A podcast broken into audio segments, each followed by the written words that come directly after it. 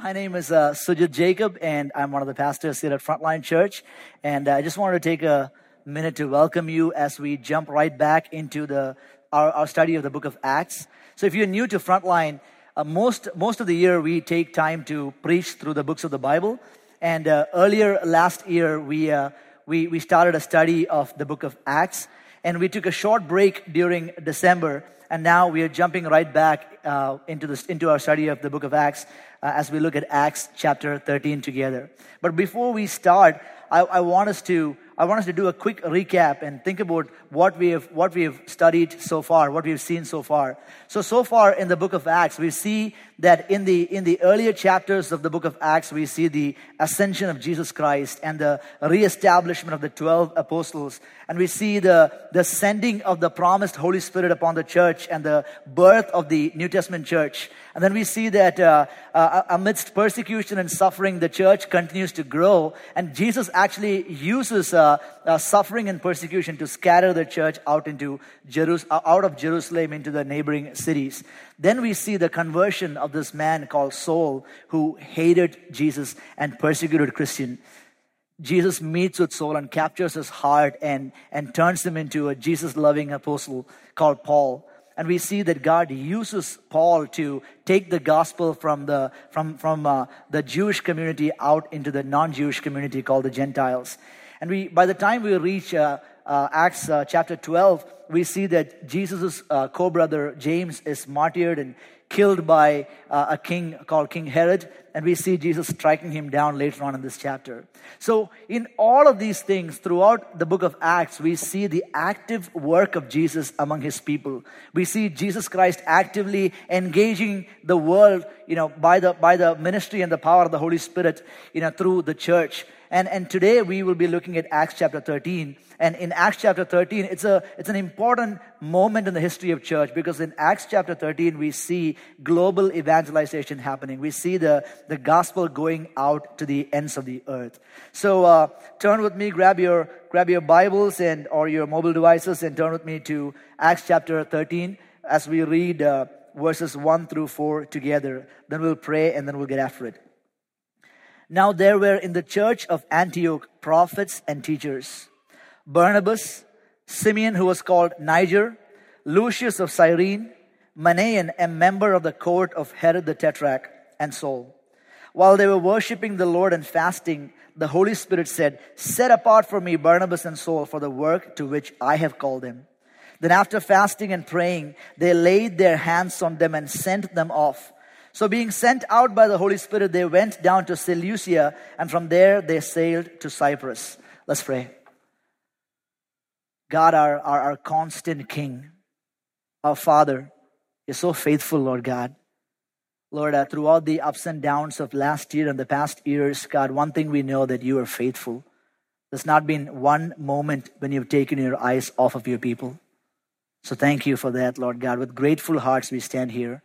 Lord, we, we confess, God, that we forget your faithfulness. We have wandering hearts. We have minds that are easily distracted. So, Holy Spirit of God, come breathe your life among us this morning, Lord God. We pray, God, that you will make this time fruitful. We pray that you would use this time to build us up and awaken our affections for Jesus this morning. We love you. We trust you. We rest in you. May we walk out of here loving and resting in Jesus more. In Christ's name we pray. So, uh, for those of you who don't know this, uh, I did not grow up in Oklahoma City. Uh, I know it's really hard to tell, but uh, uh, I moved here about 12 years ago. So, in the past 12 years, there are several things about the Midwestern culture that I have learned to love. And uh, one of the things that I really love about, about our culture is that, man, we are a friendly state. We are a friendly people. I don't know what your experience has been, but in my experience, we are a pretty friendly people. Because in my books, you know, anytime complete strangers, you know, start to exchange pleasantries when passing each other in a public space, that is a friendly community. Because where I come from in India, you don't, you don't, like, you don't talk to strangers or you don't exchange pleasantries in, in strangers when you're crossing the road. You don't say things like, what's up or how are you? Or, you know, the nod, you know, the, the nod up to say what's up and the nod down in a more respectful. I'm not making this up. You can Google this. This is real stuff, you know, so you guys have to get with the program, you know, so, so, uh, so we, you know, it is fascinating to me that, uh, that that we are such a friendly culture and and it would always throw me off when when someone early on when when someone would uh, exchange pleasantries and ask me how my day was going i would either be stuck frozen in the moment because i'll be i'll be trying to figure out where have i seen this person before or do i know this person you know or what I would do is I would get super excited and get over friendly and proceed to tell them how my day was actually going, you know? And, you know, just FYI, nobody is waiting for a response. Nobody cares to know how your day really is going. So I would freak people out, you know. So, but over time, you know, I have, I have corrected myself and uh, I have calibrated my response to culture and we are, we are good now. So, uh, but then it is, I say this because it's interesting how culture starts to form so much of our view. So much of how we view the world and how we view life is formed by culture. And, and uh, I think it is particularly true when we consider our view of the church. You know, there's a, there's a Midwestern view of the church, and we, we look at different people have different view of church. Some people look at church as a social gathering. Some people look at church as a place where you have all these uh, important events in life, like your baptism, uh, wedding, and funerals. And, and, and uh, some others would look at church and would uh, look at church as a gathering of uh, religious people, moral religious people. And for some others, it'll be just uh, an extension of family tradition. The, the beautiful thing about Scripture is that Scripture interacts with our worldview. Scripture constantly interacts with our view of life, and Scripture starts to adjust our view of life and bring it in line with God's transcendent truth.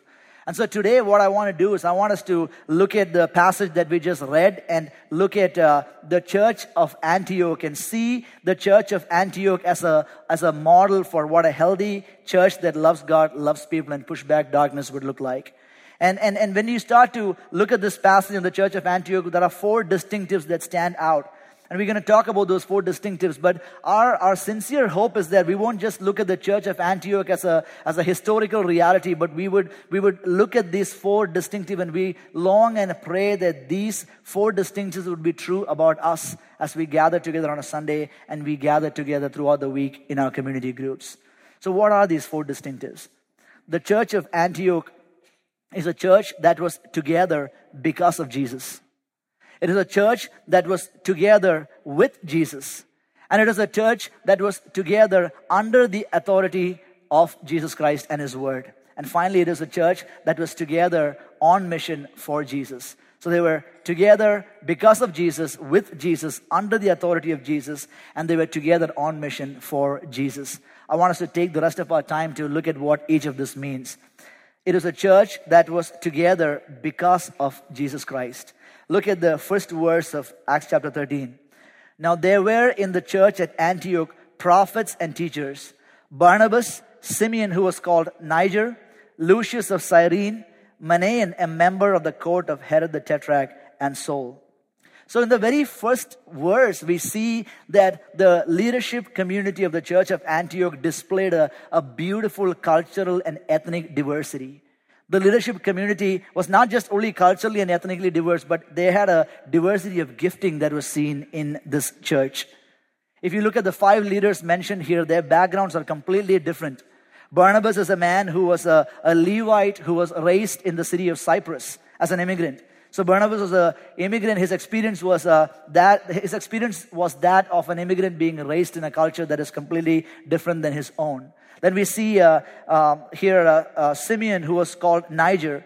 He was a, a, a black African leader from, from the North African part of the world in the church. And most of the New Testament scholars would say that this is none other than Simon of Cyrene, who was forced to carry the cross of Jesus Christ and who became a Christian later on and became the leader of the early church. And then we see uh, uh, Lucius of Cyrene, another leader in the early church from North Africa. And then you see Manaen, a man called Manaen, who was, uh, who was introduced as a friend of Herod the Tetrarch. Herod the Tetrarch was a, a local ruler, and Manaen was a friend of Herod in his former life, meaning that he was, he was a man of influence. He grew up in the midst of affluence, and he is now a leader in this church. And then finally, you see Saul.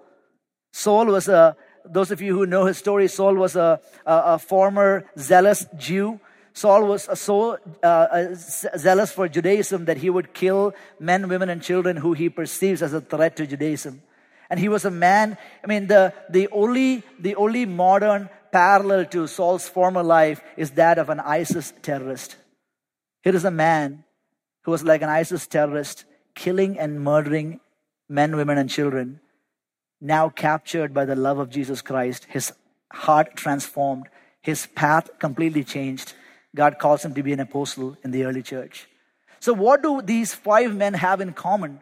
These five men have absolutely nothing in common except for Jesus Christ. They were culturally different, they were ethnically different, their preferences and their conveniences were completely different, yet they were unified by something that was greater than themselves. They were unified by the gospel of Jesus Christ. They were unified by the life, death, and resurrection of Jesus Christ. They had a new identity that Christ gave them that is redeemed, loved, adopted children of God and brothers in Christ.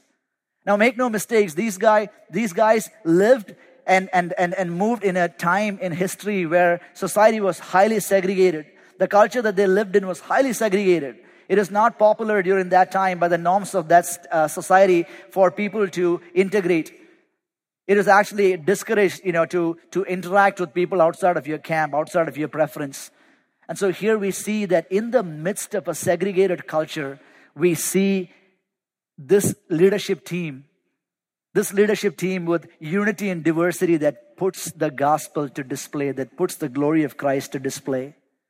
Now, I, I remember uh, my, when I think of my, my own experience six and a half years ago when I came to Frontline, um, it, you know, truth be told, there, there was a, I mean, there was a lot of patience and time and love and grace needed from my part and the part of the community before we all, you know, learn to adjust with each other.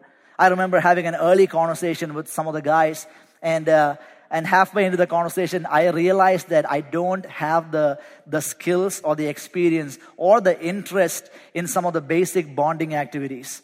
Like I have never hunted in my life before. You know, I have never shot a gun. You know, before that, and so my idea was, of hunting was uh, limited to you know hunting for a good discount in the in the meat aisle of the local grocery store and then uh, I, I, I, hate outdoor activities. You know, that's work. And so uh, my idea of camping was uh, staking out in my living room, building forts with my children, and eating popcorn and watching cartoons. I love that. I'm a content man with that. And uh, uh, my idea of I, I, did not know how to grill grill meat. You know, I have not even seen a grill before I came to Oklahoma City. So uh, I, I did not know. I, I hate fishing. I still do. You know, so uh, you know, I I actually wrestled with this I was not sure whether I should be letting you guys into this, this part of my life, you know, because I see the look of disappointment in your face, you know, right now. But just to put you guys at ease, you know, I have, I have learned, you know, to love some of, some of these things over time. So, uh, the, the bent, the bent of my heart, the, the temptation was to, was to find a community that looks like me, that talks like me, that shares my interest, that shares my experience, and be with that community. Because the easiest thing for me is to love myself. And the most effortless thing for me to do is love someone who's exactly a replica of who I am. But the, the beautiful thing is that God, the Holy Spirit, contended with my heart and He used the tension of diversity to grow me. He used the tension of diversity to teach me what it is to love, what it is to receive love, what it is to experience grace, what it is to be patient with someone who's got that experience that is completely different than mine. And, and God, the Holy Spirit, used brothers in, in, in, in this family to, to build me and shape me to the man that I am today and draw things out of me that, that needed to be drawn out. I have over time built lasting bonds and, and intimate relationships with several people in this community that I will not trade for anything else. God, the Holy Spirit, puts to display the glory of the gospel in the midst of diversity. Jesus Christ gives us, if you are a Christian, God gives us a primary identity that we are people that are loved by God. We are people that are forgiven by God. That becomes our primary identity. Our, our culture and our ethnicity and our preference and our affinity and all of these things, and they don't give us our primary identity. Now, this does not mean that we are blank slates. This does not mean that you know, we are colorblind. You know, that I hate that word. You know, this is a, God the Holy Spirit actually helps us to be more aware of, of, of, of, the, of the beauty and creativity of God around us when we sit, when we sit secure in our primary identity as people redeemed by Jesus Christ. We, we learn to show grace to each other. We learn to approach each other with patience and love when we realize that between us and between our brothers and sisters of a different experience stands Jesus. We learn to relate to each other through Jesus. We learn to show grace. We learn to receive grace. We learn to cultivate interest in their stories. The, the, the gospel is put to display in the midst of diversity. Now, what is beautiful here is that, and this is exactly why we want to be the kind of church that contends and prays and, and actively seeks for uh, not just uh, cultural and ethnic diversity, but diversity of age and diversity of stage of life in our Sunday gatherings and throughout, throughout the week in our community groups. This is why it is important because it puts to display the glory of Christ. Now, this church in Antioch was not just uh, ethnically and culturally diverse. There was also the diversity of gifting that was present here. You see, there are, there are prophets and then there are teachers in this church. The prophets and teachers did not like work against each other. The prophet and teachers in this church did not like work in their own silos. But the prophets and teachers came together. And this is a church that was not, that is not built around one particular gifting. This is a church that had a diversity of gifting that was put to display in, in, in, in the way they functioned. And, and, and this, this, is, this is to the glory of God, and this is to the good of the people that God had called them to serve. So, God has called us to be a people who are formed, who are together, united together, and held united together by the finished work of Jesus Christ on the cross. Now, think about it for a second. Think about what a beautiful witness it would be to a watching world if all across our congregations, if all across our community groups, we are a people that are willing to lay down our preferences, that are willing to lay down our conveniences and willing to be patient and willing to open up our homes and, and willing to be the kind of people that, that, that views each other as image bearers of God. What a beautiful, what a beautiful picture of the gospel that would be to a watching world. Now, the church of Antioch uh, was not just a people together because of Jesus, but they were a people together with Jesus Christ. Look at verse 2.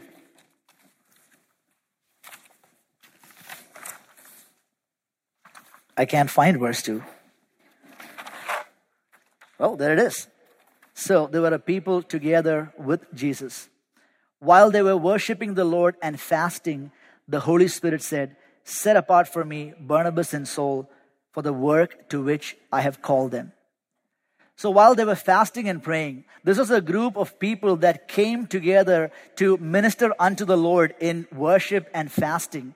This is a group of people that, that had a, an expectation for God, the Holy Spirit to be present in their gathering. This is not just a group of people that got together to talk about Jesus and to talk uh, and to study more of the historical, you know, uh, things about Jesus. But this was th- these people were a group of people that got together with an expectation that the transforming power of the Holy Spirit is present in their gathering. Now I don't know about you, but I think that if if we lack an ex- expectation in our hearts that God, the Holy Spirit, would move today in our midst, maybe we don't have a longing in our heart for Jesus. Because a longing for Jesus and an expectation for Him to move goes hand in hand. We cannot have an ex- we cannot have a longing without an expectation for God's presence and power to be present in our gathering. So these are guys that that had a humble dependence on God the Holy Spirit. Their, their pneumatology, which is a fancy word for a study of the Holy Spirit, you know, their pneumatology actually, actually led them to creating space in their gathering to fast and pray and worship. And they listened to the Holy Spirit's directive. They expected the Holy Spirit to speak. And the Holy Spirit meets them in their expectation. When the church gathers together and start to worship and fast, the Holy Spirit separates two of their key leaders for missions. The Holy Spirit separates Paul and Barnabas, you know, and to be sent out for his work. You know, Jesus Christ has called us as the church to, to serve him, to do something that is a, that is a, that is an impossible task without the presence and power of the Holy Spirit. We've been called to preach the gospel and make disciples, and we cannot make disciples without a humble and prayerful dependence on the Spirit. Because when we set out to uh, do the task of, uh, set out to respond to the task of uh, making disciples, we realize that we face spiritual oppositions. And then we face, we also, you know, we face spiritual opportunities. So there is spiritual opposition on one side and there is spiritual opportunities on the other side. And we need God the Holy Spirit in both cases. We need His power to face spiritual opposition and we need His counsel to discern spiritual opportunities. We live in this, in this weird world where, more, where, broadly speaking, there are two kinds of people. There are the kind of people that will completely dismiss the supernatural, and they would say that the only world that exists is a world that we can see, that we can hear, that we can touch, just the natural world. And then we have the kind of people who, who are so obsessed with the supernatural that they're always, they're constantly looking for the devil behind doors and behind bushes. So, so there's, there's two kind of broad views that we see. But the Bible does not shy away from telling us about the supernatural. The Bible does not shy away from warning the church about the adversary that we have, who walks around like a roaring lion.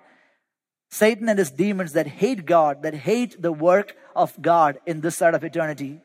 Now, Satan is not an equal foe to God as many people think. It's not like God and Satan are called, you know, caught up in Jesus and Satan are not like arm wrestling. You know, that's a, that's a, I mean, get that image out of your head, you know. So the, uh, Satan is a, Satan is a fallen angel. He's a created being. He's got a start and he's got an end. There'll be a day when we'll be, he'll, he'll be bound and thrown into the lake of fire. But till that day, the Bible does warn us that we have an adversary of our soul. We have an enemy that is working against us. And our, our strength and our intellect and our prowess would not be sufficient to face this enemy. We need the Holy Spirit's power to face this enemy.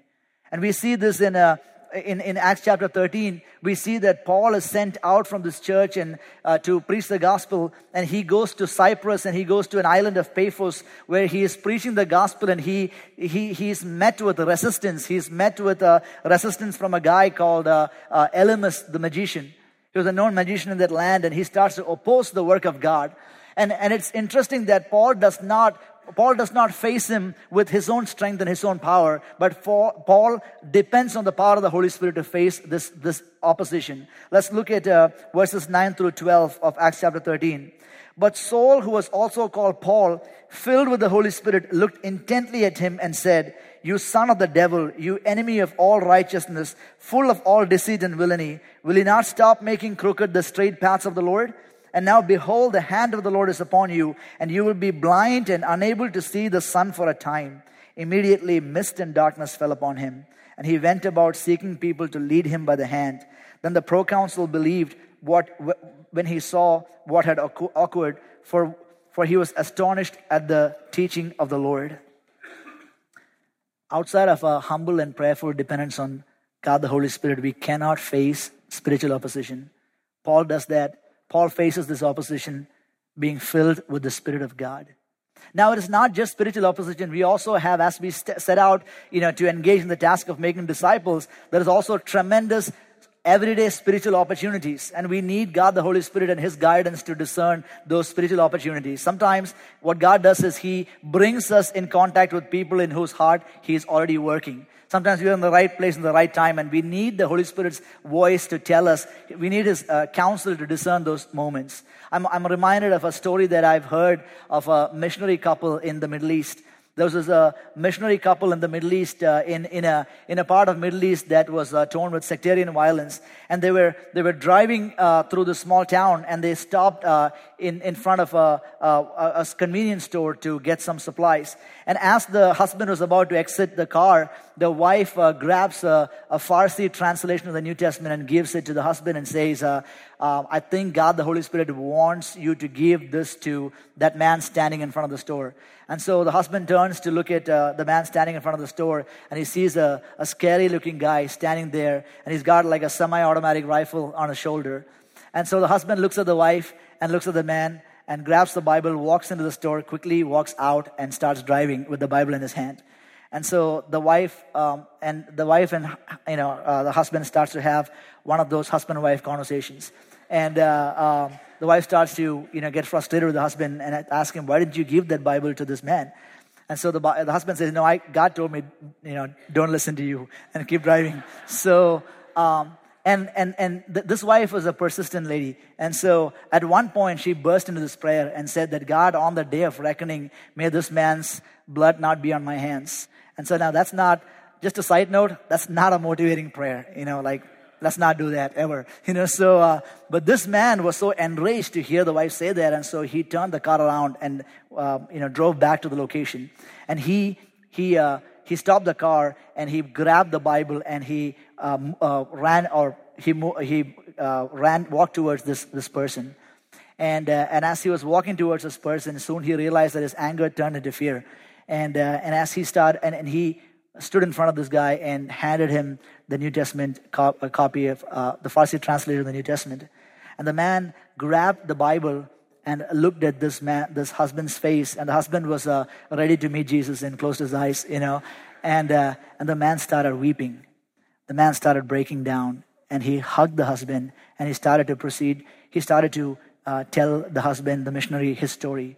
He said that he was he lives about one day's journey away from this location, and he said that he's been standing here for the past two days, for the past two days, and he he tells him that about about a week ago he, he, he had a vision, he had a, he had a dream. And in the dream, he saw an angel of the Lord tell him and give him direction to come and stand in this location. And he told, he, he was told that, that, that God would send one of his servants who would give the, uh, the book of truth that would lead to eternal life. Here is God the Holy Spirit working and giving giving us discernment, giving this man and his wife discernment to see spiritual opportunities. You know, one of the things that I wonder is what would it look like? What would it look like for us in 2017 to be the kind of people that create space and have a humble dependence on the Holy Spirit of God? What would it look like for us in our community groups to come together and, and fast and pray for each other and also fast and pray for the Lord to reveal spiritual opportunities in our neighborhood, spiritual opportunities in our city? This is not just limited to, to, to missionaries. You know, this is not the experience of somebody on the other side of the world. But God, the Holy Spirit, is here. He's the same yesterday, today, and forevermore. And what would it look like for us to be a, the kind of people that are not just talking about Jesus, but that, that believe that Jesus Christ and His transforming power is present in our gathering? Now, in addition to that, we see that uh, the church of uh, Antioch was a church that was together together under the authority of Jesus Christ. They were together under the authority of Jesus Christ. Let's look at verse 3. Then, after fasting and praying, they laid their hands on them and sent them off. So we see in this, in this verse that this church heard the voice of the Holy Spirit. They heard the voice of the Holy Spirit and they obeyed. They obeyed his voice. They obeyed his commandment. I love how their devotion for God is not just limited to an intellectual assent to systematic theology. Their devotion to God, their devotion to God moves them to obedience. Their devotion to God helps them to respond to God, the Holy Spirit, in obedience. Their understanding of grace moves their hearts to obedience. They hear the voice of God. Now, this is the kind of obedience that is going to cost them. Because here are five key leaders in this church, and two of the most influential leaders have been sent out, which means that in simple math, there are only three leaders left in the church. Two of the most influential leaders are sent out for the sake of the gospel because they are a church that listens to the voice of the Holy Spirit and obeys the voice of the Holy Spirit. And it's, it's interesting to me how that, that when we look at, when we look at our church, when we look at the church now, Jesus Christ is still the head of the body. He's the one who is still directing and building and counseling and redirecting the church even today. And we, as the people of God, have been called to listen and pause and obey His voice. What, what it would mean for us today to be a people that are, are, are together under the authority of Jesus Christ and His Word is that we take His call seriously the call to make disciples, the call to preach the gospel, the call to work for the welfare of our city, the call to care for the widow and the orphan and the marginalized in our city is not just suggestions, but it is commandments of, of the resurrected King Jesus Christ that demands a response of obedience from the church. God calls us. It's not reserved for a few people. God calls everybody who's a Christian to respond to his call and to take it seriously. This is what it means to be a people under the authority of Jesus Christ and His Word. In addition to this, we see that the church in Antioch is a church that was together on mission for Jesus. Look at verse 4. So, being sent out by the Holy Spirit, they went down to Seleucia, and from there they sailed to Cyprus. So, the church responds to the direction of the Holy Spirit and separates these leaders. They lay hands on Paul and Barnabas and send them into the known world to preach the gospel and, and, and demonstrate the kingdom. And we see here that this is a historic moment in the life of this church. And in, in, in many ways, this is a historic moment in the life of the, the capital C church. The, the pastor John Piper says this about the impact of this moment in church history. I quote, before this word from the Holy Spirit, there seems to have been no organized mission of the church beyond the eastern seacoast of the Mediterranean. Before this, Paul had made no missionary journeys westward to Asia Minor, Greece, or Rome or Spain. Before this, Paul had not written any of his letters, which were all the result of his missionary travels beginning here. This moment of prayer and fasting resulted in a missions movement that would make Christianity the dominant religion of the Roman Empire within two and a half centuries and would yield 1.3 billion adherents of the Christian religion today with a Christian witness in virtually every country of the world. How beautiful is that? Before before this, this church, the church of Antioch, had no idea that one of their leaders, God, in his sovereignty and mercy and his predetermined plan, would use one of their leaders to write the 13 books out of the 27 books in the New Testament. This church gladly sends off because the church values the mission of God, because the church believes that the gospel of Jesus Christ is worthy to be preached and heard. And we, in some sense, I think that we today, all of us sitting in this room, we stand in some, in some sense, by the grace of God, we stand on the shoulders of this historic moment. The gospel came to us because there was a church that was willing to send their leaders to the known world so that Jesus, so that much, much would be made of Jesus Christ and his renown. It is, it is, it is interesting to me that a lot of times in, in our context, in the Western context, we tend to all of us are guilty of this. I'm guilty of this. We tend to measure the success of a church by the seating capacity of a church. Here is a church with 25,000 seating capacity for 25,000 people. Here is a church with a seating capacity for 5,000 people, 2,000 people. But when you look at the impact of the church in Antioch, it is not measured by their seating capacity, it is measured by their sending capacity. It is measured by their capacity to send their leaders, send people who are, who are convinced that Jesus Christ and his gospel is worthy to be preached. The church in Antioch is not an entity, it is people like you and I. The church in Oklahoma City is not an entity. Frontline Church is not an entity. It is us, people called by God to, to, view, to view the, the mission of God and embrace the mission of God with our entire lives. We do not exist to serve our comfort. We don't exist to serve our security. We exist as Christians to made in the image of a missio, missional God, Missio Dei, to serve the purpose of God, to be a part of the purpose of God that is unfolding in our city. I wonder what it would look like for us to start thinking about our neighbors and our city through the, through the lens of a missional God's heart, through the heart of the missional God when I think about the mission of God, I'm, I'm, I'm often uh, reminded of the, the, the sport event, uh, the track and field event called relay race. You know, I mean, uh, I, mean, I don't know how many of you are familiar with that. I'm pretty sure everybody's familiar with that. The, uh, uh, the, the event where the athletes have to run a course. They have a track, and there are several runners, and they, they have they stand in equidistant in spots, and then the, the person who starts from the starting line will run with the baton and will give it to the person uh, who is uh, he will cover his or her segment and give it to the next person. They will run with the baton to the next person, and, and so on. Imagine if in that relay race, one of the athletes, one of the runners received the baton and decided to sit down and chill it's not going to go well for that team, right? That team is going to lose.